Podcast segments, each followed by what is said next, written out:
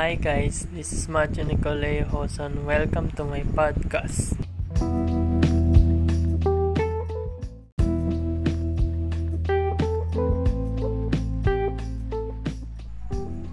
Understanding what makes an airplane airworthy is one of the toughest part of passing your first few check rides.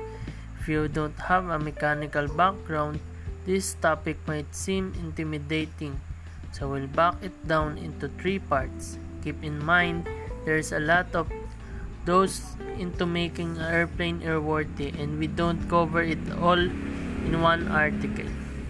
So, what does it mean for an airplane to be airworthy? First, it meets provide type design. Second, it's an condition for safe operation. And third, maintenance and alternation are performed in according with 14 CFR Part 21, 43, and 91. Failing to com- comply with any of the above three criteria automatically makes an airplane not airworthy.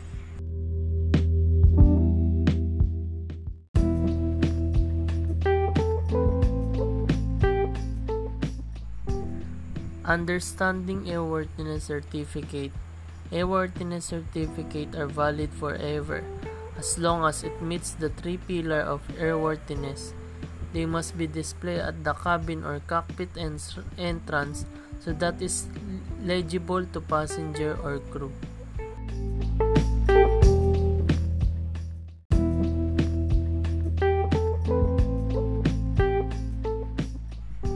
There are a few other inspections that we must completed on rotating basis. Number 1 emergency locator transmitter.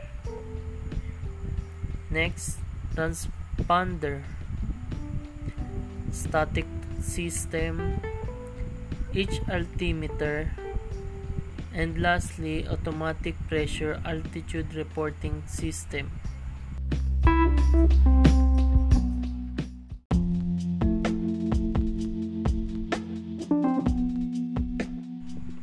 That's it, guys. Thank you for listening.